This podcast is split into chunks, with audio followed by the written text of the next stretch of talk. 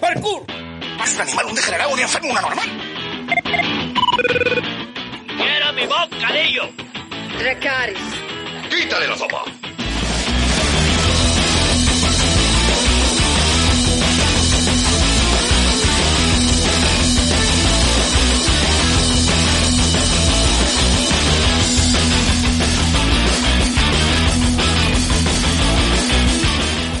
Muy buenas y bienvenidos una semana más a Hablemos en Serie, el programa de cine y serie, los amigos de Topal, y empezamos eh, un episodio en el que tenemos que felicitar sobre todo al manager de Emilia Clarke por conseguirle un hueco en la Invasión Secreta que prepara Marvel para Disney Plus, y es que la todopoderosa Daenerys Targaryen, la verdad es que no es que haya tenido un registro más allá de esa serie como para irle consiguiendo muchos papeles importantes.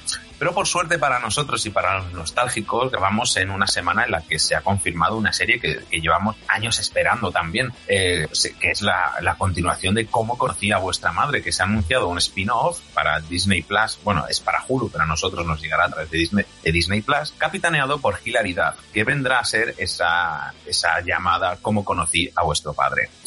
¿Qué le parece a, a nuestros compañeros? Eh, Raúl, ¿qué tal? ¿Cómo estamos?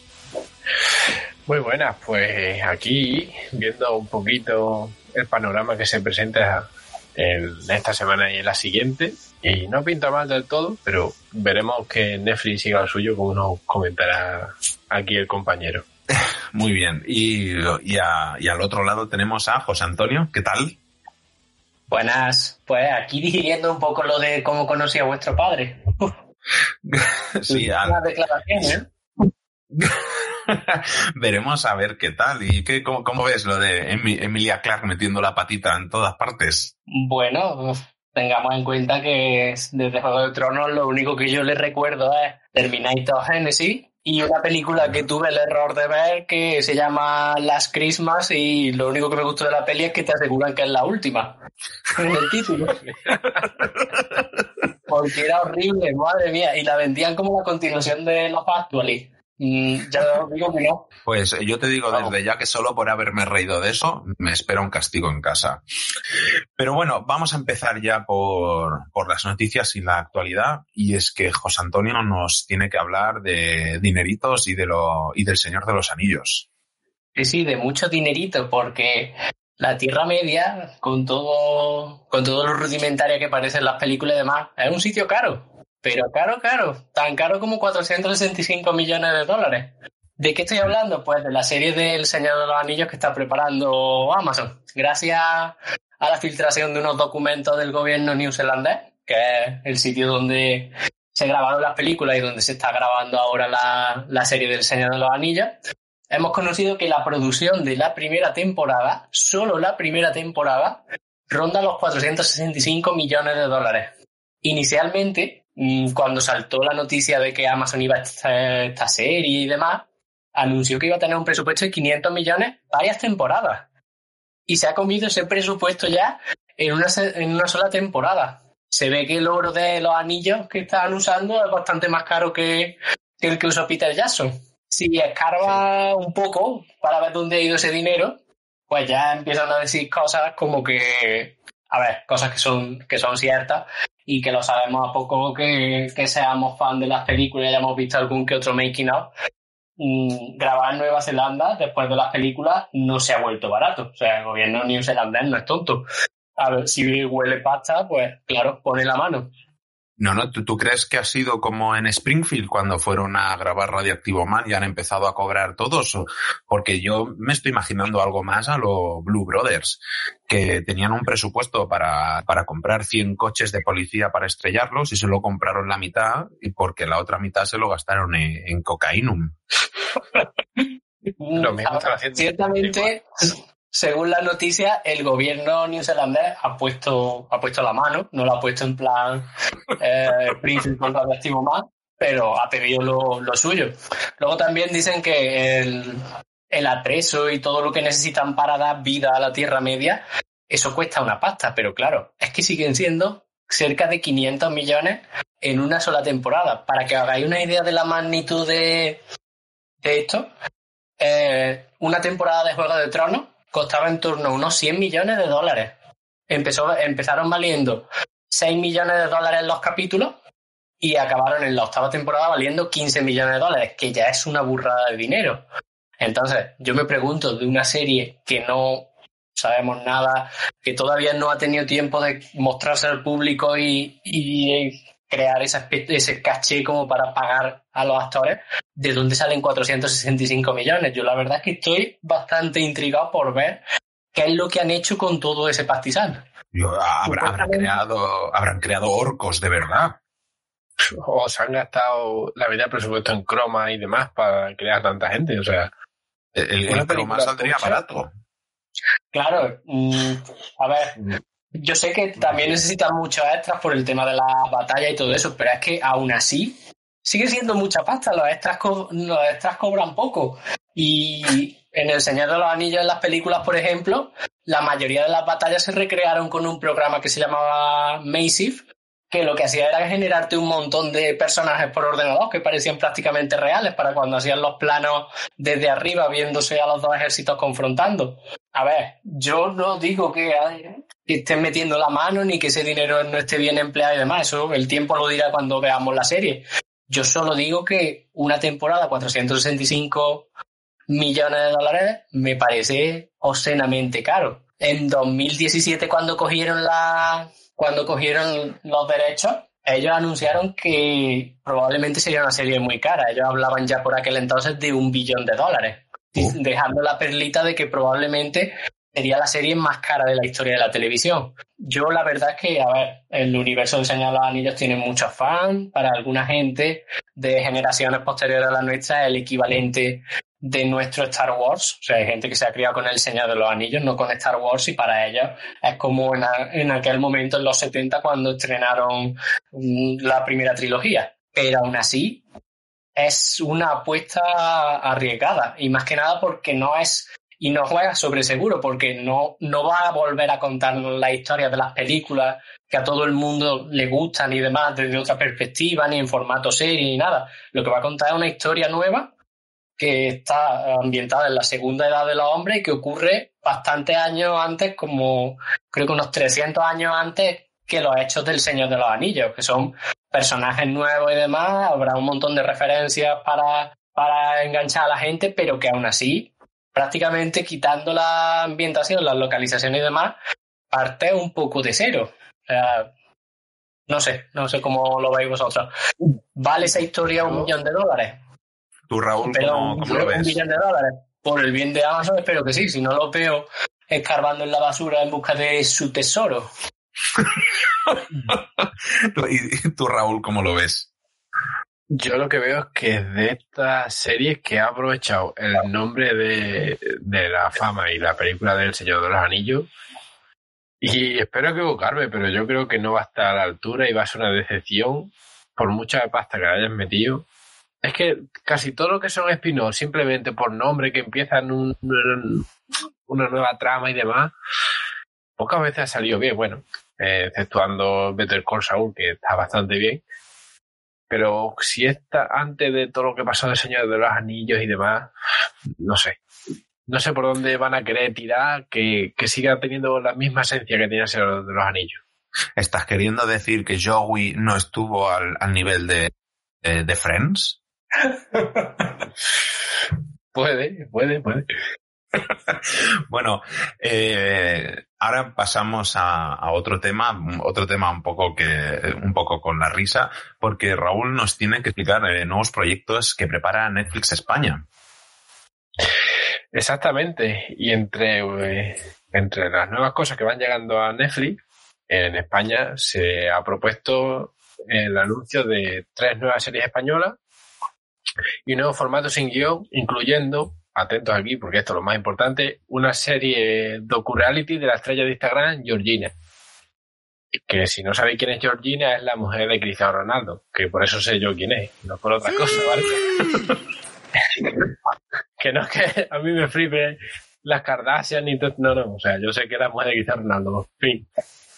Y nada. Pero estamos, estamos en, en confianza, puedes confesarlo que no hay problema.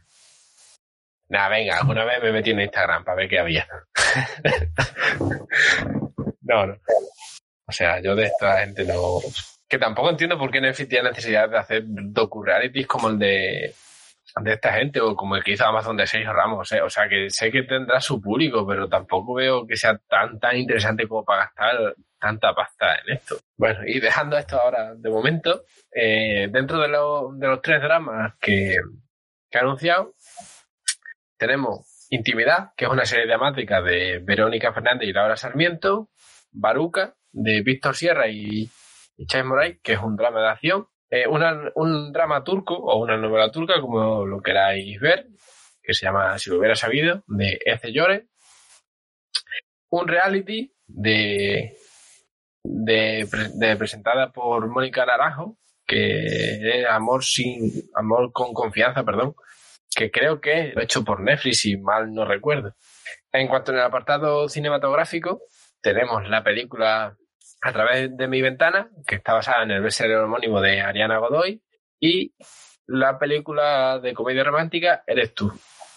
Y también ha confirmado de que, así de tapadillo, la segunda y última temporada de El vecino, que no sé si la habéis visto. Yo la he visto ahí, en algún capítulo vi suelto, pero no, o sea, no... vi uno y dije suficiente. No sé si vosotros sí, la veis. yo yo me la vi entera y, y sí, tendría que haber parado en el, en el... Sí, ¿no? Lo, lo que me fascina son lo, el intento de hacer algo como La Isla de las Tentaciones, este tipo de programas, que no es el primer intento de, de, de programa, de show, de reality que hace Netflix, pero que, que siempre me acaban echando para atrás, porque tú cuando, cuando ves un, este tipo de programas, Gran Hermano, al final vas semana a semana y siempre está ahí a ver qué pasará, a ver quién saldrá, quién ganará, quién no. Pero claro, si te sueltan todos los episodios de golpe, realmente, ¿qué te impide ir directamente al último episodio y saltarte Pero... el relleno? Porque al final este tipo de programas lo que tienen son básicamente relleno, y, y ir al último episodio y verlo. Es que no, no creo que sea un formato como para soltarlo todos los episodios de golpe. Creo que pierden totalmente su gracia. Creo que eh, fue Sylvester Stallone que ya hizo un programa tipo Gladiadores Americanos en, en Netflix. Y, y pasaba lo mismo, directamente te ibas a, al último episodio, que era como el, el más flipante. ¿Cómo, ¿Cómo lo veis vosotros? ¿Pero está confirmado de que Netflix va a sacar todos del tirón? ¿O al ser de qué tipo lo vais sacando poco a poco? Eh, todos los eh, todo este tipo de programas que saca Netflix, eh, tanto sean el Nailed It, que son los de tartas, eh, varios... Eh, Eh, con, hubo también un concurso de cocina a nivel internacional, tipo MasterChef, eh, pero con, con cocineros ya profesionales. Todo siempre lo suelta con todos los episodios de golpe. O sea, eh, Netflix solo emite semana a semana si es alguna serie que tiene comprada de algún canal en abierto y van a la par. Porque mientras eh, se van emitiendo en Estados Unidos semana a semana, Netflix los tiene que ir metiendo semana a semana porque no puede adelantarse. ¿Alguna? Entonces, Antonio, ¿cómo lo ves? Yo creo que meterse en un terreno que tiene completamente dominado cierta cadena que todos conocemos, que es Telecinco, es pegarse un tiro en el pie. Y más si el formato va a ser el que, el que estáis comentando, el de subir todos los episodios del tirón, porque a la gente lo que le gusta de esos programas es el morbo creciente que se va creando con los episodios, las temporadas, los resúmenes, los debates y todo ese mm, pequeño universo de telebasura, vamos a decir las cosas por su nombre, sí, que montan alrededor del programa. De hecho, no hay que esperar a que Netflix saque sus programas. Antena tres está ahora mismo emitiendo un programa que es parecido a La Isla de las Tentaciones, y está teniendo un éxito parecido al del bus. No digo nada. Había olvidado que existía el bus. Sí, se olvidaron hasta los de Antena tres, ¿eh? Fíjate, sí. Vale, y seguimos, seguimos en Netflix, pero no nos alejamos demasiado porque Sony y Netflix han llegado a un acuerdo de colaboración y distribución de cine en el que prácticamente eh, todas las películas que vaya sacando Sony en el cine, una vez hayan pasado por cine y por venta directa, pasarán en exclusiva dieciocho meses eh, en, en la plataforma roja. Esto sustituye al acuerdo anterior que había con las películas de Lionsgate, y empezará a partir de dos mil veintidós. Eso sí, eh, se habla que habrá costado eh, unos mil millones de dólares lo que le ha pagado Netflix a Sony para tener la exclusiva. ¿El por qué? Pues precisamente porque el catálogo de Fox está en propiedad ahora de Disney, el de Warner se está quedando en exclusiva con H B O, ya que son los propietarios, y el de Universal está sacando su propia plataforma. Y, y de todos los grandes distribuidores de cine, Sony era un poco el que quedaba por ahí colgando, así que Netflix ha tenido que soltar una buena pasta para poder quedarse con ello. Pero ojo que no es todo. Aquí viene lo que a mí más, más me flipa de todo el asunto. Es que además hay un acuerdo que ya está efectivo, no hay que esperar a dos mil veintidós y que empieza a día de hoy, y es un acuerdo en términos de desarrollo creativo que lo que viene a ser es que cualquier nueva película de Sony que empieza a desarrollar ahora, Netflix puede elegir si colabora con ella financieramente. Eh, aunque eso sí, el grueso de la pasta siempre seguirá estando en manos de Sony. Eso sí, lo que le garantiza es los derechos mundiales a Netflix, no solo en Estados Unidos, y también el poder decidir creativamente sobre el casting de estas películas. O sea, por ejemplo, soy Netflix y te digo, esta peli que vais a hacer, me pones a este protagonista que el año que viene lo voy a meter yo en una de mis series y así hago combo de promoción y venga, para pa arriba las suscripciones. Todo esto, que, que es en plan locura, por supuesto, responde a dos cosas. Uno, la cada vez mayor competencia que hay a nivel global y sobre todo en Estados Unidos, ya que allí eh, Netflix se estima que ha perdido un treinta y uno por ciento de suscripciones en, en U S A, o sea, en Estados Unidos y en Canadá, que allí el dato siempre lo dan combinado, o sea, nunca re, siempre es un dato para los dos países, y que ha caído en bolsa un once por ciento. Pero vamos, yo encuentro súper delirante lo de que ahora Netflix pueda decidir en las películas de Sony eh, quién protagoniza las películas. Como os digo, ¿no? En, igual en Spider-Man es más complicado porque está Disney por ahí metida con Marvel y con otros otro tipo de acuerdos, pero es como si dijera, bueno, pues la película de nueva de Spider-Man me coges a Tom Holland y me lo quitas y me pones a este que, que me apetezca a mí más. Sí. O sea, que vaya cumpliendo unos planes étnicos y demás, típicos de los castings de Netflix, ¿no? Exactamente. Pues imaginaos que ahora, que con el boom que ha habido con los Bridgerton y el, y el protagonista, eh, pues que lo, que lo quisieran meter en, en todas partes. Por, no, no lo harán porque no, no ha renovado por una segunda temporada, pero no sé, pues eh, que el protagonista de la segunda temporada de los Bridgerton, que va a ser un exitazo, pues meterlo en tres, cuatro y cinco películas y que lo tengamos hasta en la sopa para que eso, la jugada, le, le salga de volver a Netflix. ¿Cómo, cómo veis todo esto, José Antonio? Ojalá, ojalá metan a, a todo el casting entero de los Bridgerton, pero en emoji la película dos. En la fiesta de Sevilla tampoco vendrían mal. Yo ya, no, ya, ya hablando en serio, yo estoy flipando por dos cosas. Una, ese, ese acuerdo de si pongo pasta tengo derecho a meter mano en las producciones y lo voy a orientar todo a los productos que vaya a sacar en el futuro. Eso me parece una cosa loquísima y me parece muy loco que haya tragado Disney, pero bueno, teniendo en cuenta la morterada de dinero que ha soltado Netflix, como para no tragar. Y luego, por otro lado, son... la caída de Netflix, que ya más o menos lo dejamos caer en el anterior podcast cuando lanzábamos la pregunta de qué le está pasando a Netflix, pues ya se ve lo que le está pasando a Netflix. Sin embargo, yo creo que mmm, están, la fuga que tienen la están intentando tapar, como el, el meme este que sale un tanque de agua, que sale un chorro y llega uno y le pone un parche al agujero.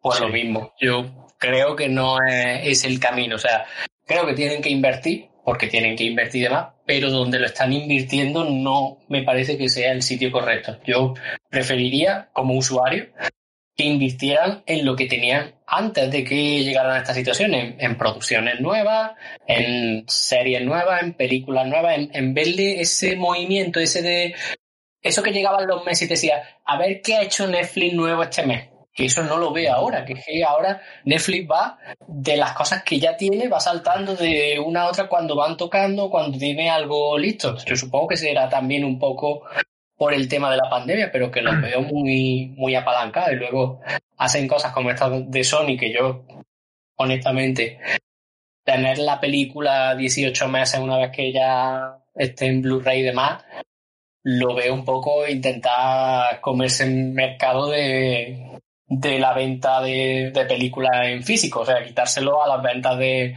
de Blu-ray y demás, porque hay gente que se pone los streaming para no comprar películas en formato físico. Nosotros no, porque somos estamos hechos polvo y nos encanta coleccionar mierda y nos vamos a morir sepultados por nuestras mierdas, pero hay gente que se pone Netflix y plataformas para no gastar dinero en, en comprar películas. Entonces, no sé. Lo veo perdidillo. Antes de que pasemos, lo que veo a Netflix es que ha perdido lo que tenía al principio de... Antes se destacaba por tener esta serie tal, tal, tal, que eran sus pilares, pero es que ahora mismo, ¿qué tiene destacable Netflix? No tiene nada, o sea, sí, son continuaciones de lo que ya tiene, pero lleva años sin sacar un pilar de decir, guau, es que esto me hago Netflix sí o sí. Ni el, no sé, poco, The Witcher, que luego hablaremos de, de ello, y Stranger Things, que se tiene que estrenar la cuarta sí. temporada, y, y realmente, bueno, los Bridgerton, que ha sido el último pelotazo a nivel mundial, porque es que ha sido un señor pelotazo. Pero tampoco, es que es lo que hablamos siempre, Netflix es, está en, en un proceso de, que, de lanzar contenido, contenido y contenido y, y, y realmente es que ha pasado dos meses y, y te olvidas de las series que has visto en Netflix, es que no, no, no queda ese pozo que quedaban antes o, o que consiguen otras plataformas con los estrenos de episodios semanales. Pero bueno, al final veremos a ver cómo les sale la jugada con esto. Que a ver, yo por otra parte ya sé que voy a tener ahí una serie de películas como Uncharted, eh, las nuevas de Spider-Man y, y otras cuantas que, bueno, que, que veré con ganas y que me esperaré a que estén ahí, por supuesto. Pero ya que estábamos hablando de un acuerdo, vamos a pasar a otro, eh, pero en este caso de H B O, que, que nos cuentas tú, José Antonio. Bueno, yo cuento... que H B O ha firmado también un acuerdo jugosito.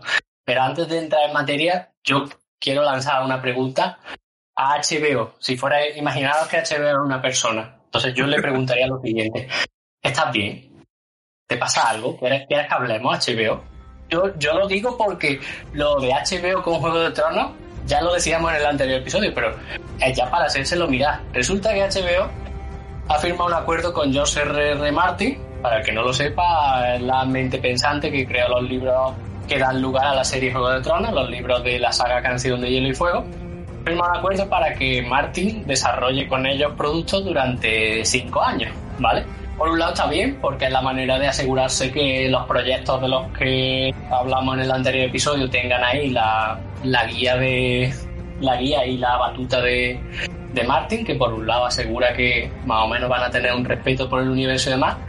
Pero por otro, volvemos a lo mismo y no quiero repetirme en el tercer episodio y hacer constantemente referencia a las cosas que dijimos en el primero, pero es que volvemos sobre lo mismo. Es que él ha traído a Martin para seguir desarrollando unos proyectos que a día de hoy no sabemos si van a tener interés. Yo la verdad es que de todo, de todo este acuerdo, a quien aplaudo de verdad es, es a Martin, porque el tío es un crack. O sea, el tío ha demostrado que esa frase que te dicen de no, con, cuan, con no sé cuántos años tú ya no puedes triunfar en la vida, eso es mentira, porque ese señor tiene setenta y dos años y lo está petando ahora más fuerte que cuando tenía treinta y pico. Lo está, lo está petando más fuerte y con la dieta que tiene, cualquier día lo que le peta es otra cosa. Sí, sí. Y encima sin terminar los libros ni la serie, acuérdate de qué pasa. Sí, sí, a eso voy, porque el, este campeón del universo, eh, durante su juventud, eh, se dedicó a... empezó como escritor, no tuvo mucho éxito, y se pasó a Hollywood. Martin, para el que entre en, en sus libros y demás, a Martin cuando alguien te habla de él te lo presenta, o como a mí me lo presentaron por lo menos, como un guionista frustrado, porque es un hombre que fue a Hollywood, no cosechó mucho éxito, trabajó en un par de series como Twilight Zone y La Bella y la Bestia, una serie que hay viejuna que no sé si la habréis visto alguna vez, yo la vi hace muchos, muchos años en Telecinco y demás, y no cuajó la cosa y se volvió a escribir, y entonces fue cuando tuvo la idea de lo de Canción de Hielo y Fuego y empezó a escribir los libros y demás.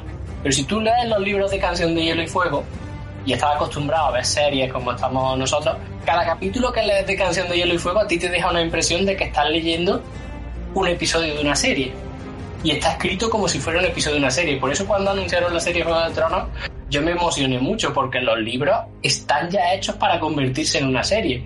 Y ahí es donde le ve a Martin ese deje de guionista frustrado. Por eso yo, de verdad que me alegro por él, que al final haya conseguido su sueño, que era ser un guionista de prestigioso y de renombre, que con muchos proyectos y que ha alcanzado el éxito. Ha llegado por el sitio por donde empezó, que fue escri- escribiendo libros, pero oye, ha llegado.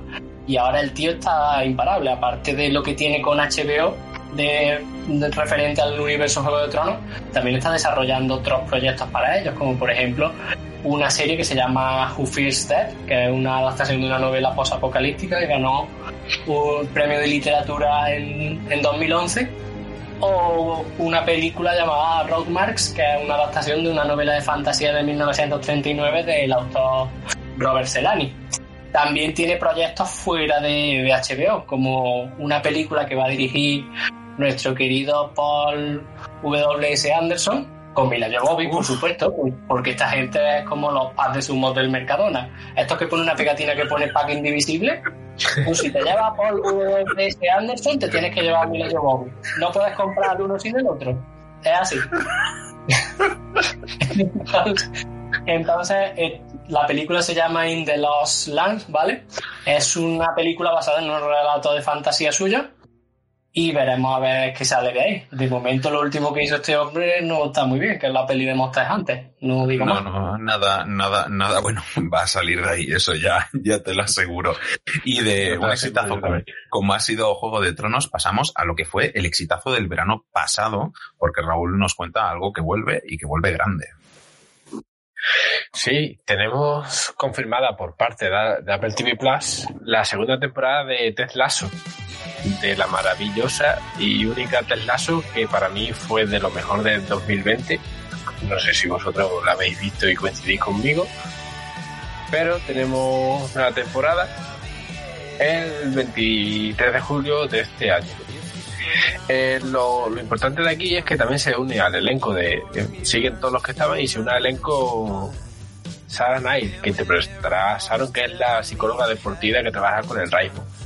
Así que ya, ya les voy viendo yo el, el tema por donde puede ir, porque esta serie, aparte de que la gente se piense que es de fútbol, realmente lo del fútbol de menos es un segundo plano que tiene la serie, pero trata muchos temas de superación y demás, y más con la vida que, que ha tenido últimamente Sudeikis. Creo que se merecen mucho el Globo de Oro que le dieron al mejor actor de comedia, ¿verdad?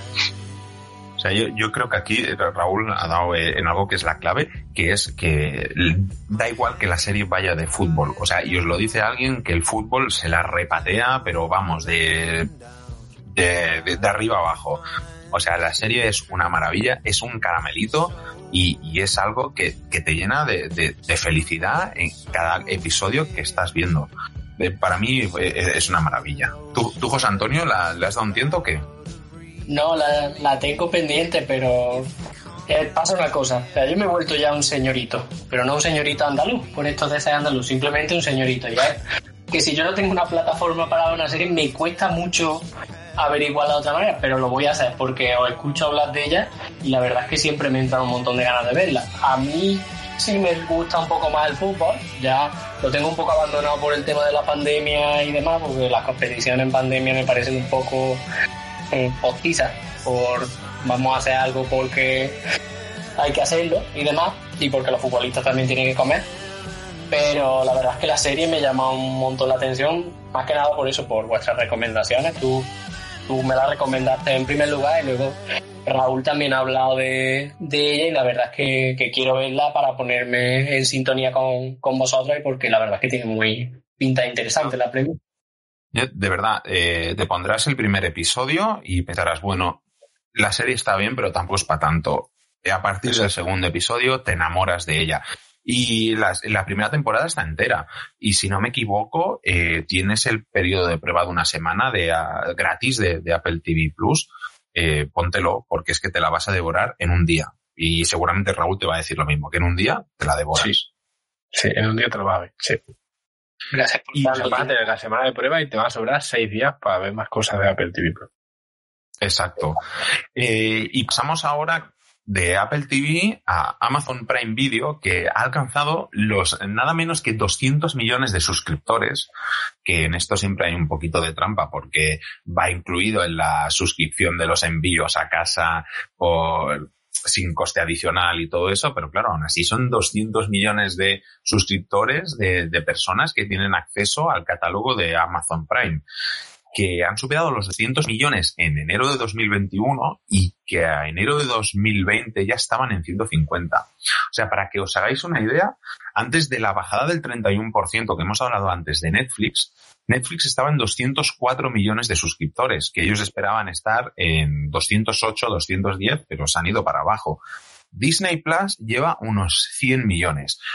Y H B O eh, lleva, con la plataforma Max, que no está disponible en todo el mundo, eh, cuarenta y cuatro coma dos millones. sesenta y cuatro si juntamos con H B O como el que tenemos aquí eh, en España. O sea, en todo el mundo. Serían unos sesenta y cuatro millones a nivel global. O sea, es una burrada. Tanto que parecía que Netflix era quien se iba a comer el, el mercado a nivel global, parece que Amazon está pasando la, la mano por la cara y a toda velocidad. Para que os hagáis una idea del gasto que ha tenido Amazon en, en, en cine, series y música, el año anterior, dos mil veinte, eh, se gastó unos siete mil ochocientos millones. Pero es que este año el plan de Amazon son once mil millones de dólares en cine, series y, y películas. Una, una burrada, de pero estratosférica. De los cuales diez mil millones son para la serie del Señor de los Anillos. Sí.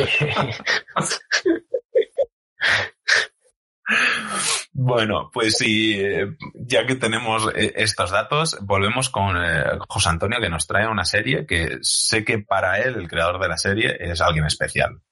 Uf, y tan especial. Hemos estado rajando de Netflix porque está un poco paradita, pero ahora ha vuelto Netflix y dice, ¿parado de qué? Mira lo que traigo. Y es que Netflix nos trae una colaboración con, con B B C para una serie que se llama Inside Man, que entre los atractivos que tiene la serie, o por lo menos para un servidor es un gran atractivo, la escribe Steven Moffat. Para el que no le conozca o no le suene mucho, este señor ha escrito la mayoría de capítulos de la etapa moderna de Doctor Who, y para la gente que sea menos nerd que yo, también ha escrito la serie Sherlock, que esa ya es más, es más popular y, y más conocida. Más mainstream. Más mainstream, exactamente. A ver, no... Luego también ha escrito Drácula, pero bueno, eso tampoco vamos a echárselo en cara, ¿vale? Todo el mundo se equivoca, todo el mundo tiene derecho a equivocarse, aunque él se equivocó mucho con el final de Drácula, pero bueno, ya está, ¿qué lo vamos a hacer? Tendría un mal día. Bueno, unido, unido a esto, unido a la presencia de, de Moffat y de la B B C, también se ha traído de la mano un casting de superlujo. Empezamos por el actor Stanley Tucci, que quien no le conozca... Solo voy a dar dos títulos de, de películas y en las dos está nominado al Oscar. Supernova, que es de dos mil veinte, y Spotlight. Esta última es un peliculón. Si no la habéis visto, que es de dos mil quince, id corriendo a verla. Eso sí, mmm, os vais a cabrear. Es la típica película que terminas de verla y te cabreas. Porque además está basada en hechos reales. No digo más. Después, acompañado de Stanley Tucci, tenemos a David Tennant, que es... prácticamente es uno de los actores fetiches de Moffat. Este señor es famoso, entre otras cosas, por haber interpretado a el mejor, con mayúsculas, doctor de la etapa moderna de Doctor Who. También ha hecho una serie que yo la vi y la verdad es que me gustó bastante, que es Broadchurch, que es un thriller eh, detectivesco de, ambientado en un pueblo de la costa eh, británica. Y luego, para Nef- hablando de, de Netflix... También hizo de, de Kilgrave, el villano de la primera temporada de Jessica Jones. Acompañando a estos dos señores tenemos a Dolly Wells, conocida por su papel en, en la serie que firmó el propio Moffat, en Drácula. Y por último tenemos a una joven Lydia West, que también apareció en Drácula y que más recientemente está apareciendo en una serie de H B O Max llamada It's a Sin. Sobre la trama de Inside Man no sabemos mucho. Según Moffat y su mujer, están encerrados en un búnker para garantizar que los aspectos más importantes de la trama no se filtren. Tanto es así que no le han dicho a Netflix y B B C cómo será el final de la serie. Ese es el nivel. Espe- espero que esté a la altura de las expectativas que, que están creando, que son bastante, bastante altas. Lo único que han dejado caer es una pequeña sinopsis que nos dice que al principio de la serie veremos a un condenado a muerte que está en el corredor de la muerte de Estados Unidos, a un párroco de un pueblo tranquilo de Inglaterra y a un profesor de matemáticas que está encerrado en una bodega. Y que esos tres personajes verán cómo sus caminos se entrecruzan de una manera totalmente inesperada. Y ya no han dicho nada más. La verdad es que cuando lees las declaraciones, las pocas declaraciones que ha hecho Moffat, lo ves bastante ilusionado con el proyecto y esperemos que siga así porque este señor, a pesar de que yo le tengo en alta estima por lo que he dicho antes, es un señor que depende bastante de lo motivado que esté con el proyecto. Tanto es así que hay veces que... No voy a ir otra vez al caso de Drácula, pero... En el caso de Sherlock o de Doctor Who, hay capítulos que ha firmado a él que tampoco es que sean una maravilla. Así que esperemos que siga la motivación tan alta como hasta ahora y que Inside Man nos deje con la, con la boca abierta. Esperemos que sí. Y para los que ya conozcan a Stanley Tucci, yo lo que recomiendo es que busquéis en la B B C su programa de, de cocina, porque se va recorriendo toda Italia eh, cocinando comida tradicional de cada pueblo de Italia y es que es para enamorarse de él eh, constantemente. Y seguimos en Netflix porque tres de los mayores éxitos que, que, que tiene la plataforma, que antes hablábamos de cuáles eran, vuelven este año y nos lo va a contar Raúl. Exactamente, vuelven tres de las series más importantes que tiene ahora mismo Netflix, que son The Witcher, You y Cobra Kai, que The Witcher y You han estado en, en producción este último año dos mil veinte y aunque se ha sufrido retrasos con el tema del COVID, parece que para finales de, de dos mil veintiuno podremos también tener la segunda y la, y la tercera temporada respectivamente. También tendremos la cuarta temporada de Cobra Kai. Yo, yo de hecho pensaba que de estas tres Pensaba que solo la de Cobra Kai iba a salir, pero no contaba con The Witcher ni, ni con la de You. Que la de You, que por cierto, vi la primera, tampoco me pareció. No sé por qué tiene tanto éxito en Netflix, pero bueno. bueno eso ya es de una parte. Tiene éxito en parte porque el, el protagonista era uno de, de los protagonistas de Gossip Girl, entonces de ahí arrastra mucha eh, audiencia de, de ese tipo de series, pero es la típica serie que tú ves que es mala, que tiene fallos de guión, pero aún así no, no dejas de verla y, y engancha. Eh, bien porque sea algo un poco delirante, que al final te acabe cayendo bien un psicópata, pero realmente yo, me lo he pasado bien viendo tanto la primera como la segunda temporada. A mí la primera, bueno, la vi y está bien, está bien. Bueno, te engancha, pero la segunda no... Y la que me, lo que me da pena de no ver aquí, de que vuelve en dos mil veintiuno, es la de Mindhunter, que hay noticias de que están comentando que es posible que Netflix abra otra vez el rodaje, pero son todas especulaciones y a mí me da una pena increíble. Bueno, a, a mí me gustaría mucho, porque he estado leyendo y también sobre el tema, y David Fincher eh, lo que ha comentado es que acaba exhausto con la serie, o sea que le tiene que dedicar una tal cantidad ingente de horas para preparar la serie que acaba tan cansado que realmente si quiere seguir con una tercera temporada necesita un tiempo de pausa y por un tiempo son unos añitos. De todas maneras, lo que ha dicho Fincher no es más que, bueno, se hablará. O sea, no ha dicho que se vaya a retomar, simplemente que, bueno, que se sigue hablando de, de ello con Netflix, pero que él ahora mismo no, no, está, no está por la labor de, de ponerse ya con, con esa tercera temporada, ni a escribirla, ni a una hipotética preproducción. O sea, que si llega esa tercera temporada, yo creo que tranquilamente echarle cinco añitos. Y pasamos ahora a lo que parece la primera serie española de, de una nueva plataforma que, bueno, que llega poco aquí, tiene todavía pocas series, pero José Antonio, ¿qué nos cuentas de, de esa serie española?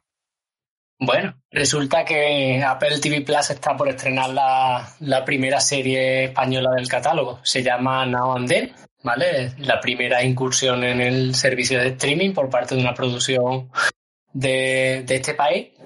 Y es un thriller drama- dramático que contará con, en su equipo con los responsables de series como Velvet, Gran Hotel o Las chicas de, del cable. Sobre la trama de Now and Then de Apple T V Plus, eh, perdón, sobre la trama de Now and Then, Apple T V Plus la define como un thriller de múltiples, de múltiples capas, con un reparto integra, íntegramente hispano y que explora las diferencias entre objetivos y aspiraciones de la juventud y la realidad cuando llega a la edad adulta. Está ambientado en Miami y nos presenta un grupo de jóvenes amigos de la universidad que verán cómo les cambia la, cómo cambian su vida a raíz de la muerte de uno de ellos durante un fin de semana de fiesta, lo que se conoce normalmente como una noche loca, o lo que diría Roger en Padre Made in U S A, no es una fiesta si no hay un muerto en ella. Entonces, esta gente pues cumplió la premisa al cien por ciento y fue una fiesta en condiciones. Tras este traumático hecho pasarán veinte años y después se volverán a reunir en lo que parece la típica, el típico encuentro nostálgico de, con el compañero de la universidad, pero la verdad es que ese encuentro esconde intenciones más turbias y posiblemente eh, los sucesos que ocurrieron hace veinte años amenacen a su, a su existencia actual. Eh, hablando de, de muertos en una fiesta, eh, volvemos a Netflix porque... ya que estamos hablando durante todo el rato de que se está dejando un dineral en acuerdos y en nuevas series y proyectos y que tienen que remontar esa caída de, de suscripciones, y es que ha firmado por cuatrocientos cincuenta millones de dólares las dos secuelas, que serían la segunda y tercera parte de, del éxito eh, Puñales por la espalda.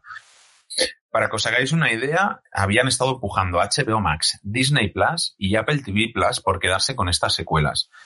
Pero, ojo, cuidado, porque aquí viene lo, lo que a mí me, me fascina de, de todo. De este trato, de estos cuatrocientos cincuenta millones de, de, las, de la película, de las secuelas de la película de Ryan Johnson, irían, se quedarían cien millones Ryan Johnson, otros cien millones el coproductor Ram Bergman y otros cien millones que se quedaría en su bolsillo Daniel Craig.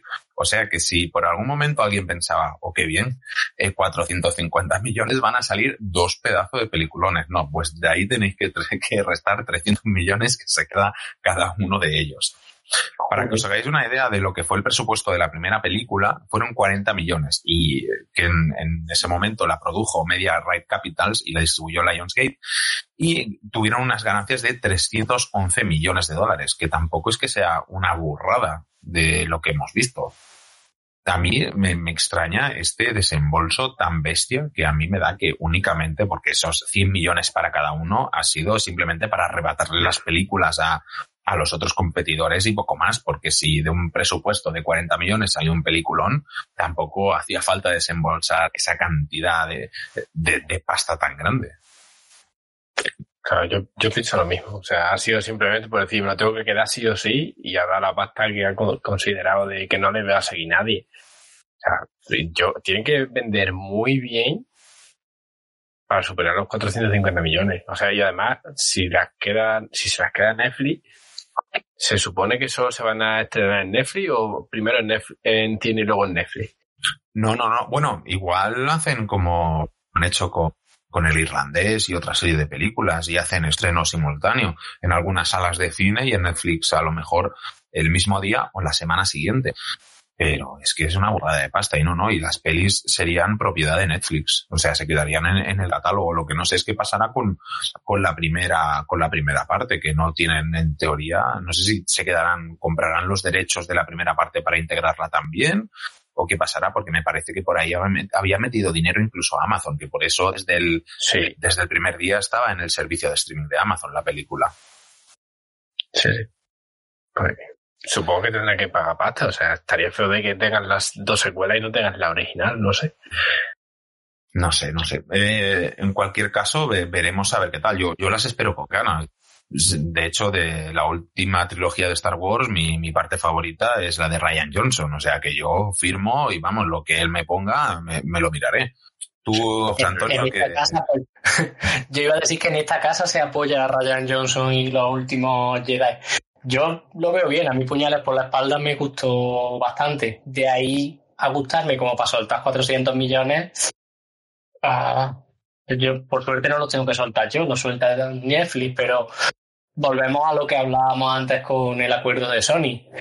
Es una cantidad de pasta ingente en un movimiento que le va a repercutir en dos películas. Es que estamos, estamos igual, o sea... mmm, son cuatrocientos millones para generar dos películas de contenido, dos películas que probablemente, pues sí, le, le darán sus beneficios. Si la primera mmm, con cuarenta millones de presupuesto tuvo trescientos de beneficios, pues está bien. Y supongo que si las siguientes, las continuaciones están a la altura, tiene que darle también beneficios. No sé si trescientos millones cada una, pero esperemos que la inversión la recuperen. Pero sigo viendo un movimiento como, no sé, mmm, raro. No, no sé cómo, no sé cómo expresarme bien, pero sinceramente lo veo desorbitado, esa cantidad de, de dinero para quedarte con, con eso, con, con una franquicia que solo tiene una película en su haber y sin saber todavía si te vas a quedar con la primera película y no se te va a quedar la trilogía coja en la plataforma. No sé, ve, veremos a ver. ¿Tú, Raúl, has visto la película? Sí, a mí me flipó. O sea, no me la esperaba para nada y me encantó la película.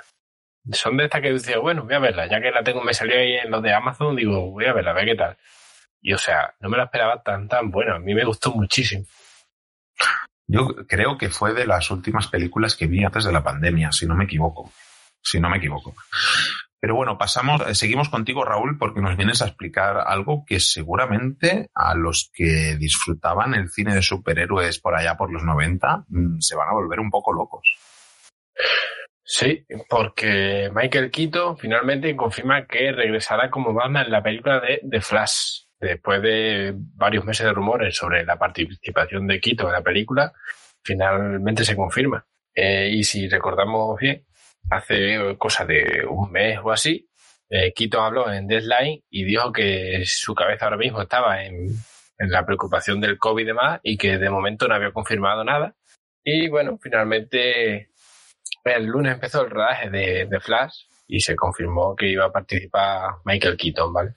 Eh, The Flash, si, para el que no sepa, eh, la rodará Andy Muschietti y la protagonizará Es Ramírez. O sea, que será un, una... No sé si realmente está conectada con la de Injustice League, entiendo que sí, que estará un poco conectada. Pero bueno, a mí personalmente Flash, ni las películas, ni los cómics suyos, ni como personaje, no me ha gustado nunca, entonces... Yo, yo es que tengo, tengo cierta nostalgia cuando era pequeño y... Y tengo el recuerdo de que la primera película de superhéroes que yo vi fue una película de Flash que salió directa a vídeo. Y, y tengo el recuerdo en la cabeza de Flash recogiendo su apartamento a toda velocidad. Creo que era una de las escenas eh, culmen de, de la película, para que os hagáis una idea. No sé, a mí yo lo, lo que lo que noto súper extraño es que el Snyder verso que creó Zack Snyder con estas películas de la Liga de la Justicia sigue adelante, sigue la versión de The Flash eh, propuesta, sigue Aquaman, sigue Wonder Woman, pero no sigue ni el Batman ni el Superman de, de, de, de todo este universo que se ha creado. Entonces eh, yo encuentro todo esto rarísimo. No sé si Warner eh, escuchará a los fans, intentará reactivar este universo, pero... Claro, Batman ya está yendo por otro lado con Robert Pattinson. No sé, ¿cómo, cómo veis vosotros esto? Yo creo que, pues espero más bien que, que Warner lea lo que ha pasado con la Liga de la Justicia de Zack Snyder, que, que ha triunfado, ha tenido un éxito bastante, bastante considerable, y que retome su plan original de basarse en, en lo que estaba creando Zack Snyder para... para dar lugar al, al D C Universe cinematográfico, porque es que si no se va a quedar todo como algunas de las películas que ha sacado después de que Snyder se apartara, algo pocho que no tiene el sentido que debería tener y que le falta personalidad. Yo creo que el recuperar el Snyder Cut fue un paso de escuchar a los fans y demás, y creo que deberían cogerlo para dar el impulso y de una vez plantarse y decir, sí, queremos tener un universo a la altura de lo que tiene Disney con, con Marvel. Es que yo a, a Warner la veo como que está en quiero pero no quiero, o sea, quiero competir con Disney pero no hago lo necesario para competir con Disney, y así y así así llevan el D C Universe, y me parece una me parece triste que no que no defina una estrategia cuando tiene las cosas ahí para montarlo. Es que no, no tiene que escarbar mucho. No sé, yo no, no, no quiero decepcionarte, pero lo de Justicia fue un poco jugada porque salía la plataforma H B O Max y realmente tenían poco contenido preparado. Eh, no sé, el Batman de Zack Snyder está a otras cosas, Henry Cavill creo que le está haciendo ojitos a Marvel porque creo que ha acabado hasta las narices de, de ser Superman y veremos a ver. Eh, y terminamos esta ronda de actualidad con Netflix de nuevo, porque su coceo, eh, Reed Hastings, eh, sigue dándole vueltas a la polémica que está habiendo con lo de compartir cuentas, porque igual alguno no lo sabe, en a, hay a ciertas personas que les ha salido un mensaje de que no pueden seguir compartiendo cuenta si no viven eh, en el mismo domicilio que, que el propietario de la cuenta de Netflix. Entonces, eh, se empezaron a generar un montón de quejas, de dudas por parte de la gente de si esto iba a ser así. Y bueno, el, el coceo de, de Netflix ha dicho que están probando cosas y que bueno, y que van a hacer algo, pero que tampoco quieren apretar del todo a la gente, que, que si hacen algo tienen que, tienen que sentir que tiene sentido para los, para los consumidores, que, que ellos entienden a los consumidores y que claro, que tiene que ser todo armónico para, digamos que, bueno, que sabemos que compartís cuenta, pero eso nos está empezando a pasar factura, porque según algunos analistas del Citibank, Netflix está perdiendo cada año seis mil millones de dólares al no limitar el uso compartido de cuentas. Así que todo parece indicar que en un futuro lo de compartir cuenta, al menos por, con Netflix, se, se va a acabar o se va a limitar de alguna manera. De, de ahí es, es, estas hipotéticas pérdidas, porque no se sabe hasta qué punto esos seis mil millones son tal cual, que es como lo que se dice siempre, ¿no? Es que por la piratería se pierden eh, no sé cuántos millones. Bueno, relativamente, porque no todo el mundo que piratea compraría o iría al cine a ver esas películas. Así Exacto. que a ver qué tal le funcionan estos acuerdos y estos esfuerzos a Netflix para ver si consigue remontar esto y seguir subiendo de suscripciones, que parece que no lo tiene nada fácil con la competencia que tenemos ahora. Yo, ¿no? Sinceramente, si hacen la de quitar cuentas compartidas de Netflix, si siguen adelante con ello, yo me quito Netflix, porque realmente es de donde menos veo y donde menos contenido imprescindible hay para mí a día de hoy. Yo siempre que escucho a una gran empresa tipo Netflix decir hemos perdido no sé cuántos miles de millones, siempre voy a lo mismo. O sea, en mi experiencia laboral, yo sufrí un ERE y a mí me pusieron delante de las narices cuánto había perdido supuestamente la empresa para hacerme eso que me estaban haciendo. Y no era que hubieran perdido dinero, era que habían reducido beneficios. O sea, vamos a llamar a las cosas por su nombre. Lo que le ha dicho Citibank es: podría estar ingresando seis mil millones más de lo que ya está ganando. Pero no creo que Netflix esté perdiendo dinero. Y creo que la solución a los problemas de Netflix, a la caída de usuarios, a las pérdidas, entre comillas, como ella lo llama, no está en limitar a la gente y en hacer quitar ese espíritu con el que empezaron con tan buen pie en, en este país en, y en todos los países que... con el tema de compartir cuentas. ¿eh? Como hemos dicho, apostando por volver a ser un referente, generando contenidos que a la gente le guste, series que se queden en el recuerdo, series míticas y lo que hacía antes. Y eh, no es otra cosa, es ¿eh? volver a lo que hacía antes, que no nadie sabe por qué ha dejado de hacerlo y ahora está con esta táctica, mmm, no sé cómo decirlo, como de... como de avaricia, de ay, que me, estos que comparten que me están robando. Ah, antes no te robaban, que te iban las cosas estupendamente. Madre mía, Netflix, se te está viendo el cartón. Veremos, veremos cómo van estos meses, porque yo creo que se acercan meses de, de acuerdos y de compras millonarias, eh, y más cómo está el cine a nivel mundial. Pero bueno, como, eh, como hemos dicho, terminamos esta ronda de actualidad, pero no sin un caramelito extra que, que nos cuenta ahora José Antonio. Bueno, bueno, hemos estado muy serios hablando de Netflix, de acuerdos millonarios y demás, y yo os traigo una noticia para que os relajéis, una noticia chill. Y para ayudaros a relajaros, os traigo un producto increíble, producto tan increíble como su nombre y como su creador. Se llama Purple... Perdón, es que no me sale. Purple Urkel, ¿vale? Eh, es, es marihuana, ¿vale? Son porros, hablando pronto y mal, y... ¿Qué tiene de particular aparte de, del nombre? Bueno, pues que nos la, nos la ofrece o nos la presenta nuestro querido Steve Urkel. ¿He sido yo? El actor Jalil White, después de su paso mítico y entrañable por Cosas de Casa interpretando a, a Steve Urkel, pues la verdad es que no ha terminado nunca de encontrar su sitio en el cine o la pequeña pantalla. Se, se encasilló demasiado en ese personaje, o lo encasillaron más bien, y él aún así ha seguido adelante con otros proyectos y demás, y el último proyecto que, que ha decidido emprender es el de la marihuana con uso para uso recreativo, que... no sé si lo sabréis, pero en muchos estados de, de América no, no está penalizado su uso. Entonces pueden hacer cosas como la que, la que hace Jalil White en colaboración con una empresa llamada eh, setecientos diez Labs, ¿vale? Resulta que Jalil White y el C E O de esta compañía se encontraron en un avión y dijeron, hostia, pues, ¿y si vendamos unos porritos? Y dijo, venga. Y se pusieron de acuerdo para comercializar una variante de la marihuana que... parece ser que es poco conocida, que es la, la variedad púrpura. Yo, por ejemplo, no la conocía hasta esta mañana que me he preparado la noticia, sinceramente.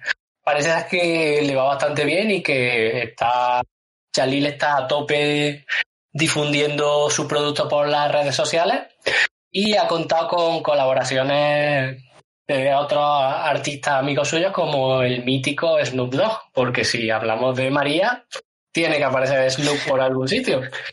Recordamos que es un señor que tiene una canción que te dice Smoke Weed Every Day. Tiene que estar ahí. Es que además, antes de que dé el nombre, digo, va a decir Snoop Dogg. Y efectivamente ha dicho Snoop Dogg. Es que es como Snoop Dogg y la María es como Thanos, es inevitable. O sea, ¿eh? tiene, que, sí, sí. tiene que aparecer. Entonces, en esas tenemos al pobre Jalil White, que a mí la verdad es que me alegro por él, que... que emprenda este camino y que, que se busque, en definitiva, hablando pronto y mal, que se busque la vida con algo que además le gusta, ya que lo de actos, por desgracia, no, no le ha cuajado mucho al hombre. Que le vaya muy bien y que le salgan buenas cosechas de, de marihuana morada. Estaría demasiado relajado para llegar a tiempo a rodaje. Y... yo creo que cuando, cuando era Estefano, cuando era el alter ego, era de haber, después de haberse fumado un porrito, pues se le quedaba un gesto muy, muy sereno. Bueno, pues ahora hacemos un pequeño parón y volvemos con los estrenos de la semana.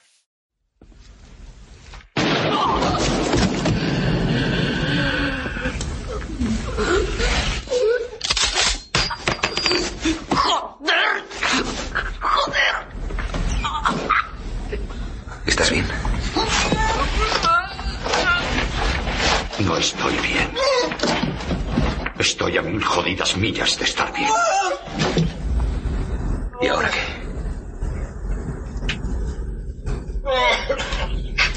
¿Y ahora qué? Voy a decirte lo que pasará. Llamaré a un par de negros empapados en crack. Quiero que disequen a este colega, empleando un soplete y un par de alicates. ¿Has apuntado lo que he dicho, maldito capullo? Aún no he acabado contigo, ni lo sueñes. Practicaremos el medievo con tu culo. Me refería a qué pasa ahora entre tú y yo.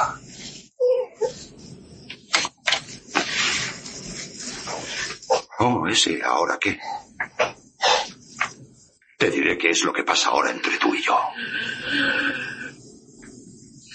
Ya no existe más tú y yo. Nunca más. ¿Estamos en paz? Sí, lo estamos. Dos cosas. No hablarás con nadie sobre esto.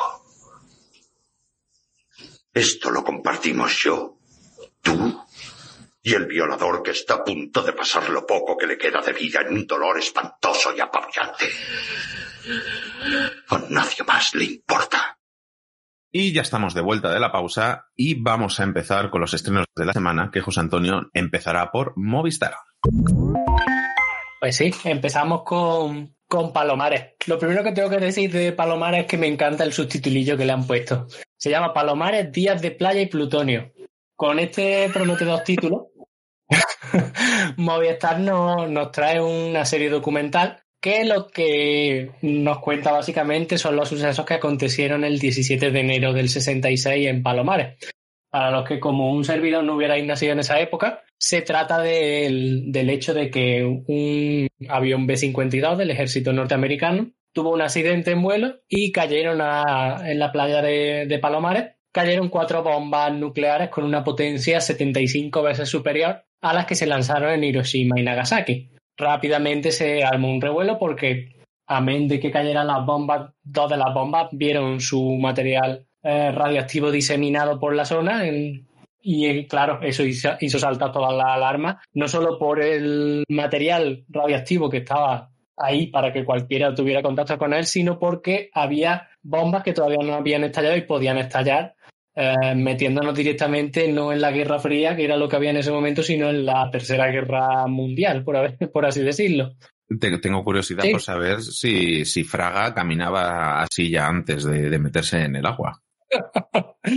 De Fraga siempre se ha hecho la broma que después de ese baño consiguió sus poderes como una longevidad que le llevó a vivir todo lo que vivió ese hombre. Pero esto no solo nos va a contar si lo de Fraga era normal, sino que además nos va a contar muchos hechos que permanecieron ocultos y que la censura de este país tapó por aquel entonces. Recientemente, tanto el gobierno de Estados Unidos como el Estado español han desclasificado documentos sobre... sobre este suceso, y es por eso por lo que se está haciendo esta serie documental, cuyos creadores dicen que tiene un tono así como de thriller. Yo la veo bastante interesante y, y me la ato para, para verla en el, en el futuro próximo.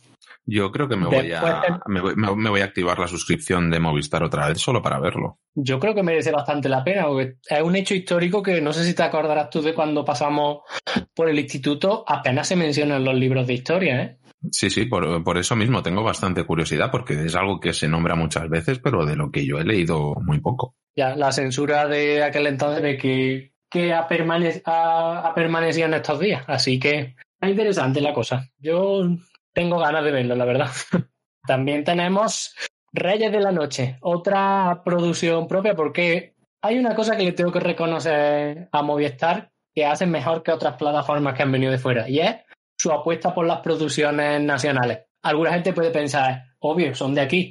Mm, no, si hay algo que nos han demostrado la gente de aquí es que muchas veces preferimos los de fuera antes que lo propio, pero Movistar es una compañía que apuesta y apuesta seriamente por las producciones nacionales. Esta vez lo hace con un título que se llama Reyes de la Noche. Reyes de la Noche eh, es una dramedia, por así decirlo, Eh, que nos lleva al, a, la, a la edad de oro de la radio deportiva, en un periodo que estaría situado entre los ochenta y los noventa. Nos cuenta la historia de un periodista deportivo que, eh, que es apodado como Paco el Cóndor, ¿vale? Este periodista lo interpreta Javier Gutiérrez, que es uno, un, en mi opinión, es uno de los actores españoles más relevantes del panorama ahora mismo. Para el que no le ponga cara, es el, uno de los actores que sale en, en la grandiosa La Isla Mínima, una película imprescindible, y más recientemente en la famosa película Campeones, ¿vale?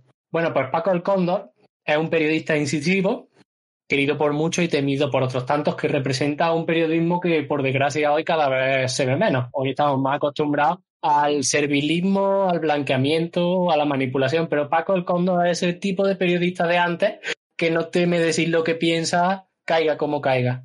Eso le hace que tenga un montón de fans y que reine en la, en la medianoche de, de la radio española sin competencia hasta ahora, porque parece ser que el punto de partida de la serie es que a Paco el Cóndor le sale un rival y juntos tendrán una encarnizada lucha por...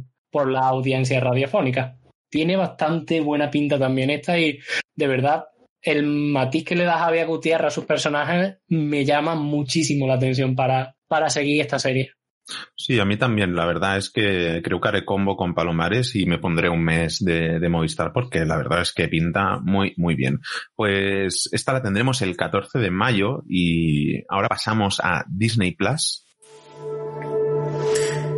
porque tenemos tres estrenos a destacar, empezando el cuatro de mayo con Star Wars, La Remesa Mala, que es una nueva, un nuevo spin-off animado de Star Wars, de los que nos tiene acostumbrados ya Dave Filoni, y que es una secuela directa de The Clone Wars, en el que seguiremos las aventuras de la Remesa Mala, un grupo de clones que ya conocimos en citada precuela. Eh, mu- seguramente mucha gente le tira atrás este tipo de, de spin-off de Star Wars, pero la verdad es que, aunque cueste entrar un poco en ellos, porque sí que Clone Wars se hacen un poco durillas las dos primeras temporadas, eh, luego... es bastante agradecida, y sobre todo si ves The Mandalorian, porque al final, tanto de Clone Wars como la que se hizo posterior, Rebels, está todo tan hiperconectado que cada vez que hay un capítulo de The Mandalorian y va rescatando personajes de tanto de Clone Wars como de Rebels, yo, vamos, o sea, es que me, me falta coger la, las palomitas. En verdad, las series de animación de Star Wars son, es lo que tú dices, son muy agradecidas. Cuesta... La primera temporada y la segunda suelen ser un poquillo más duras porque son de introducción, pero luego lo que aportan al lore de Star Wars, del universo que ha montado Disney, es que es muy bueno, es muy muy bueno. Yo las recomiendo siempre mucho. Y pasamos a otro tipo de nostalgia, porque seguramente en casa habrá más de uno o de una que, que en su día disfrutó eh, con High School Musical, y es que tenemos de regreso la segunda temporada de High School Musical, el musical, la serie, que llegará el catorce de mayo.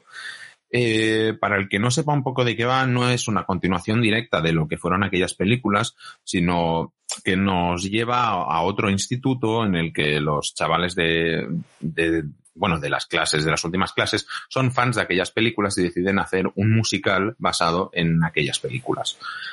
Eh, lo dicho, eh, igual quien me está escuchando no es fan de este tipo de películas, pero seguramente en casa tendrá alguien. Y aquí en casa la verdad es que la, la seguimos disfrutando. ¿Qué más nos trae Disney Plus? Nos trae eh, M O D O K, que es un, otra serie de animación, pero para adultos, que sigue las historias del supervillano de Marvel, M O D O K. Esta, en teoría, es la última apuesta que tuvo Marvel Televisión antes de, antes de que se cerrase la división, y se ocupará de ello Kevin Feige. Eh, y digo la última porque al parecer les ha gustado tanto la propuesta que han decidido ponerle el, el sello de Marvel. Porque si miramos el último estreno de, de Hulu que, que tenemos en, en Star de Marvel, es Hellstrom, al que le quitaron ese Marvel Hellstrom precisamente porque Kevin Feige renegó también de la serie y, la, y decidió dejarla en una sola temporada. En este caso tenemos una animación stop motion para adultos. Mm, parece que vale la pena. Las primeras críticas que han salido en Estados Unidos la ponen bastante bien y por lo menos le daremos una oportunidad a ver qué tal. ¿Tú conoces al, al villano M O D O K? Sí, sí. Eh, suele ser un villano especialmente de, de los X-Men. Es donde más se le ve y alguna que otra vez se enfrenta a los Cuatro Fantásticos. Es el típico... típico villano ladino que normalmente suele estar ahí agazapado y cuando ya es demasiado tarde para arreglar las cosas aparece. Pues ve, veremos mm. a ver qué tal, porque de momento las series de Disney Plus y con Star para adultos, al menos yo las estoy disfrutando bastante. Esto llegará el veintiuno de mayo, pero mientras nos vamos a H B O porque tenemos quizá una de las series más esperadas del año, bueno, uno de los regresos más esperados del año.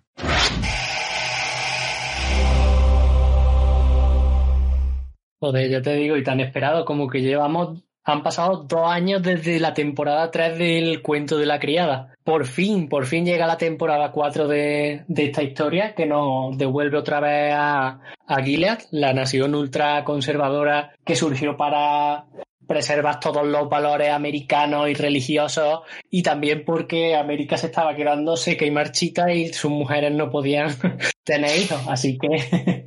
tuvieron que montarse un pequeño sistema para salvar al pueblo americano.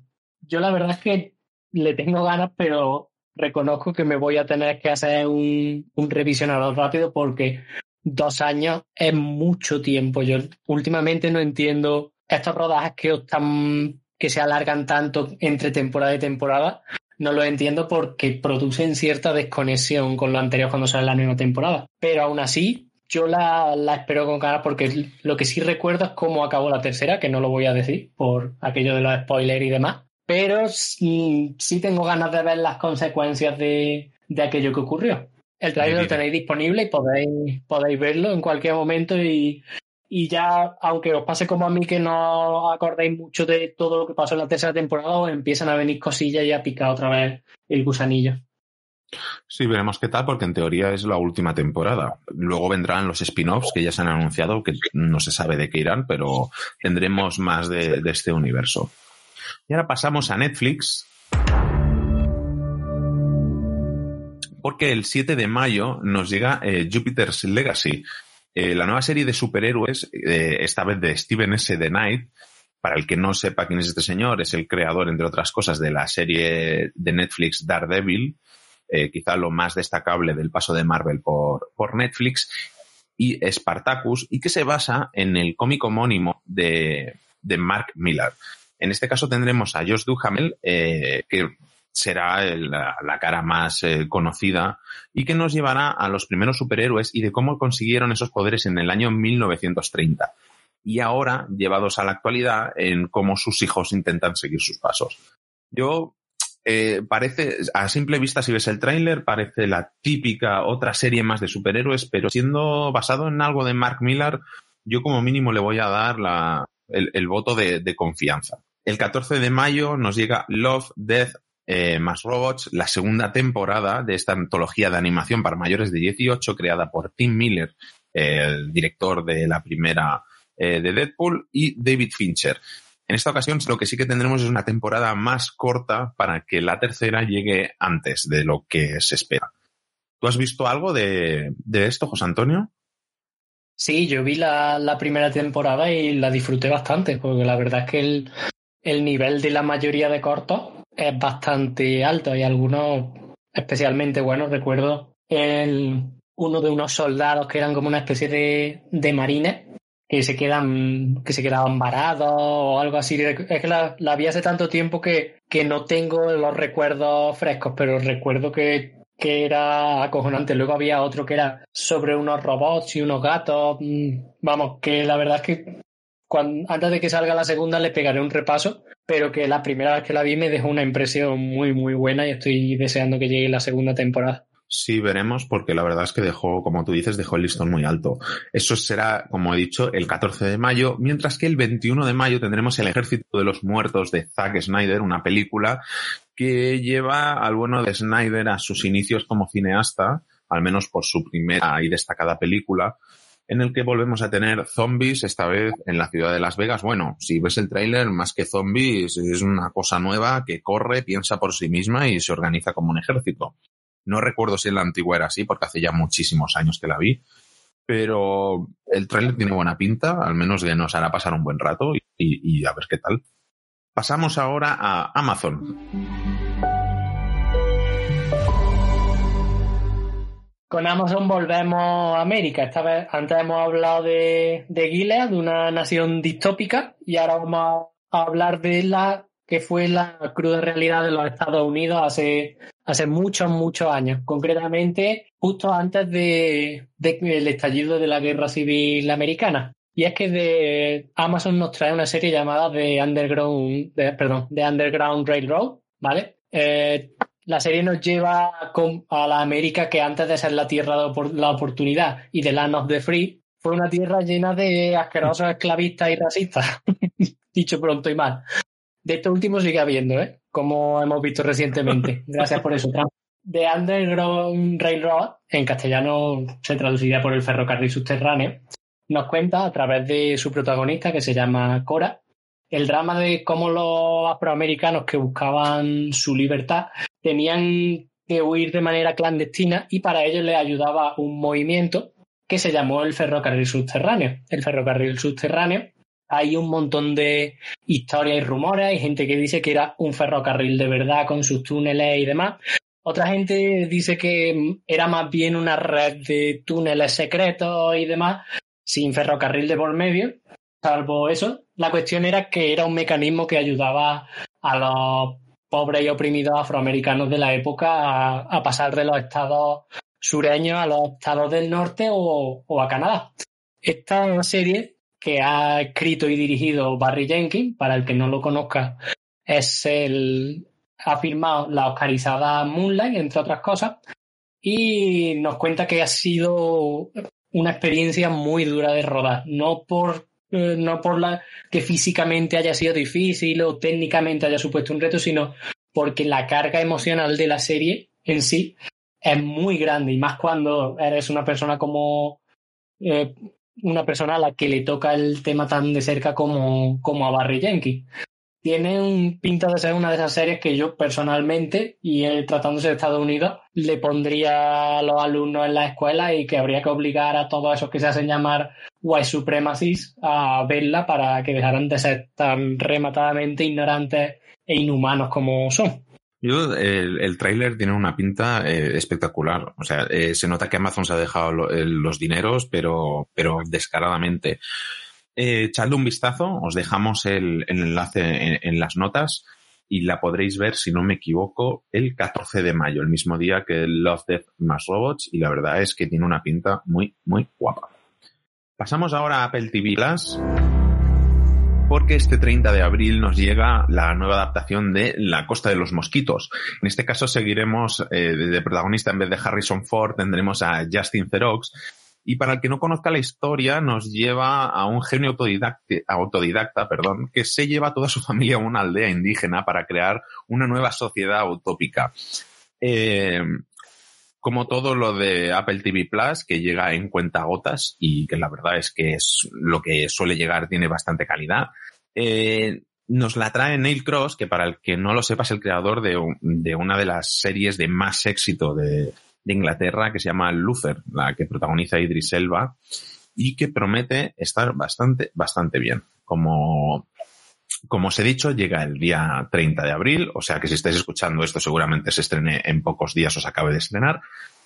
Bueno, y si queréis estar a, al día de estos estrenos y de otras cosas que nos irán llegando, podéis pasaros también por la cuenta de Twitter, arroba podcast en serie, que es donde hemos empezado a subir nuestras cosas, a, a pasar noticias nuevas, estrenos y otra serie de curiosidades. Y ahora eh, vamos con José Antonio para que nos cuente qué mierda se ha estrenado en las plataformas, aparte de lo bueno, lo malo también. Claro, claro, porque no sería un mes de estreno si no tuviéramos nuestra buena ristra de películas de las que nadie ha oído hablar y que probablemente nadie vea.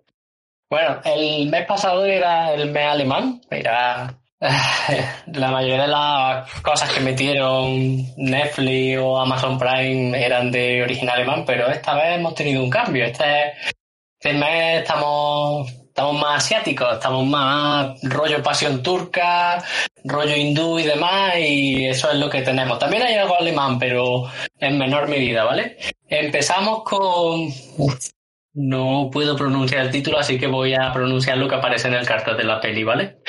Yané tú, ya, yané na, ¿vale? Con ese impactante título, sí, eh, sí, tenemos una película que trata de una pareja de amigos que están convencidos de que solo son amigos y nada más, así que eh, después de llegar a esta conclusión se dedican a buscarse parejas el uno al otro. Vamos, es una versión hindú de Pagafantas, pero en plan mutuo. Bueno. Buena definición. Sí, sí, no... Es que la, lo que me transmitió la... La película, vamos, apasionante tiene que ser, pero no. En fin, seguimos con esta que la he escogido porque el título me ha hecho gracia. Delhi Belly, ¿vale? Delhi escrito como se escribe el nombre de la ciudad hindú, ¿vale? De este ingenioso título, uno podría esperar que vamos a ver la versión hindú de Globo, la película, pero no, no es así. Delhi Belly trata de tres amigos que se encuentran en una lista de objetivos de la mafia y a raíz de ahí les pasan una serie de cosas que parece que, según la definición de la ficha de la película, pueden ser comedia. El cartel también te deja entrever que puede ser comedia, pero uf, a mí la verdad es que mucha gracia no, no me hace. Pero bueno, ahí está, para quien la quiera ver. Delhi Belly en, en, en, en Netflix. Ahí, colocadita. Pero claro... Siempre estamos hablando de que si Netflix esto, Netflix lo otro, y hombre, Amazon Prime no compra ingentes cantidades como Netflix de un tiempo a esta parte, pero también mete sus cositas de, de cine de este, de este estilo. Este mes estrenó una película que se llama Yuvaratna, con el subtítulo inglés, atención, The Power of Youth. ¡Wow! Al parecer, esta película narra la historia de la caída en desgracia de una universidad llamada Universidad R K, ¿ok? Y cómo algunos jóvenes lucharán por devolverle esplendor a dicha universidad. Buena suerte con ello. tanto para ellos como para el que se aventure a ver la película. Y no podemos despedir la sesión sin un poquito de sabor alemán, porque es que Amazon nos trae un pepino del calibre de Los chicos cool no lloran. Madre mía, estoy deseando verla. Buen, buen título, buen sí, título, sí. Pues bajo ese título lo que nos espera es un auténtico megadramón. O sea, porque estamos hablando de una película donde su protagonista es una niña que está a punto de entrar al instituto y le diagnostican leucemia. Tendrá que luchar para superarla y también para no ceder a los caprichos de, del corazón. Básicamente, la muchacha no está para pa morir, pero eso no quita que está en una edad muy mala e igual no depende de ella. Así que los chicos cool no lloran. ¿Soy cool? Pues no lloráis con esta película. Y no sois cool, pues ahí cogiendo los clines, porque ya sabéis lo que me espera. Bueno, pues, pues ya sabéis, si sois de esas personas que os ponéis delante de Netflix y os pasáis más rato mirando eh, qué ver que viendo algo, podéis hacer caso de las recomendaciones de mierda que nos trae José Antonio en cada programa y al menos eh, disfrutar de las risas o por lo menos, oye, ponerte algo para dormirte la siesta. Estas películas para después de comer, mejor que un documental de la voz, ¿eh? Viene a ser el nuevo reemplazo de las películas de Antena tres. Totalmente. Y, y para terminar, nos despedimos, no sin antes hacernos nuestras recomendaciones. Eh, y empezamos por ti, Raúl. Mi recomendación es una serie que se ha terminado justo la semana pasada y es Shameless. Después de once temporadas, finaliza esta serie maravillosa. Para mí, lo mejor es drama-comedia que existe ahora mismo. Y en tiempo, diría, mirándola en retrospectiva para atrás, creo que fácilmente está en el dos tres. ¿Mejor que Los Serrano? Hombre, hombre. Imposible. Por lo menos no era, por lo menos no era un sueño, ¿sabes? Por lo menos. Blasfemia.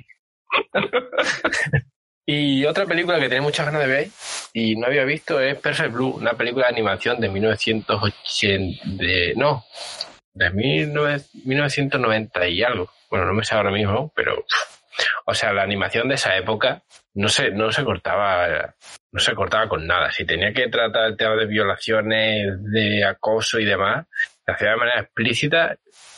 Una, una maravilla, en serio. O sea, eso puede ser historia de la animación ahora mismo. No sé si la habéis visto, pero os recomiendo sí, que sí. La veáis. Eh, película, la verdad es que mola, mola bastante, tanto la historia como la animación son top. ¿Y de dónde las podemos encontrar, Raúl? Eh, Perfect Blue está en Netflix y Seile está en Movistar Plus. Pues mira, no sé si, si todas las temporadas, creo que no, están todas, pero en alguna plataforma, eh, creo que en Amazon estaba de la una a la seis y cosas así. Lo típico de esta serie que tienen muchas, están como repartidas los números, pero en Movistar tenéis las dos últimas. Bueno, dejaremos, dejaremos tráiler de las dos cosas en las notas del programa para quien le interese, pues pueda echarle un vistazo y ver de qué va. Pues hasta aquí esta semana, Raúl. Nos despedimos contigo y pasamos ahora a José Antonio y a sus recomendaciones antes de decir adiós. Yo traigo una de cada, una peli y una serie. La peli es reciente, la podemos encontrar en Netflix, es Love and Monsters. Es una peliculita muy apañada para el que quiera una película así de, de aventura ligerita y con alguna dosis de comedia. Está bastante bien, la verdad. Recuerda un poco a la primera de Bienvenido a Zombieland por el tema de protagonista con monólogos internos, normas sobre un universo, bueno, sobre un mundo que está en estado posapocalíptico y demás, y está bastante apañada. Yo la vi sin mucha esperanza, la vi con, para entretenerme y la verdad es que me gustó. Y luego, tam, la serie que os traigo, también de Netflix, es una serie que no es nueva, pero que tenía de, pendiente desde hace mucho tiempo y que me la había recomendado mucho mucho a mi novia y por fin me he puesto con ella. Es la serie The Crown, la serie que, que narra la, lo que sería la historia de Isabel segunda desde que asume la, la corona de, del Reino Unido hasta la temporada actual, que todavía no ha llegado, que ya se la puede ver con Margaret Thatcher, Lady Di y demás. A pesar de lo que pueda pensar mucha gente, no es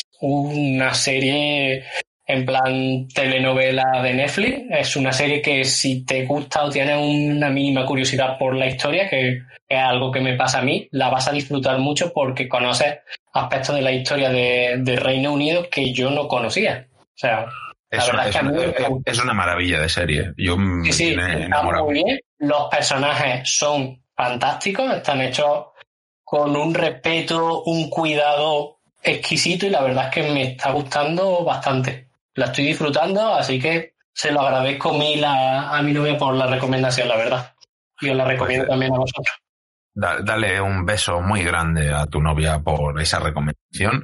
Y termino yo con, con una película, I Care a Lot, de, protagonizada por Rosamund Pike. Si quien no la recuerde, es la protagonista de Perdida, de David, de David Fincher. Y aquí... digamos, no, no es el peliculón de tu vida, pero es súper entretenida, va directo al grano. Ella hace de, de perraca, eh, cabrona de la vida, que va por todas y que no se deja pisotear por nadie y que si te puede putear, eh, va por ello. Y, y además, eh, con Peter Dinklage, eh, que recordaréis seguramente por ser el enano de Juego de Tronos. Y, y vamos, o sea, la tenéis en Amazon Prime, en el único país en el que se ha estrenado en Amazon Prime, porque en el resto del mundo es de Netflix. Y es y si no sabéis qué ver este fin de semana, ponéosla, que vais a, a pasar un buen rato, os va a entretener, os va a divertir y os vais a reír seguro en más de una ocasión. Y mi otra recomendación es Mare of Easttown, que es la nueva serie de H B O, eh, nueva serie policíaca, protagonizada por Kate Winslet, que hace de inspectora ya madura, harta de todo.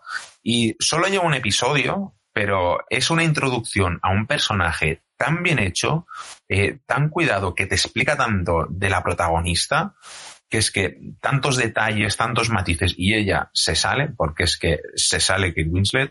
Yo, para mí, son la, las dos mejores recomendaciones que os doy para, para esta semana. Todas estas recomendaciones os dejamos enlace en notas del programa para que veáis un tráiler y os, y os decidáis. Eh, la película ha comentado que está en Amazon y la serie en H B O, por si no lo ha dicho. Así que esto es todo por este tercer episodio. Por mi parte me despido. Soy Juan Francisco Bellón, si no lo había dicho antes. Y eh, a mi lado, en la distancia, pero a mi lado, eh, Raúl Sánchez. Un abrazo. Igualmente, eh, muy contento de haber estado una vez más aquí con vosotros. Y otro abrazo muy grande a José Antonio. Otro para vosotros, la verdad es que me lo he pasado muy bien una vez más a vuestro lado haciendo este podcast. Espero que la gente haya disfrutado también. Y sin nada más, tenéis a vuestra disposición el resto de programas de, de Topal. Eh, nos seguimos viendo, bueno, en este caso nos seguimos oyendo y seguimos series, películas y lo que haga falta. Un abrazo a todos.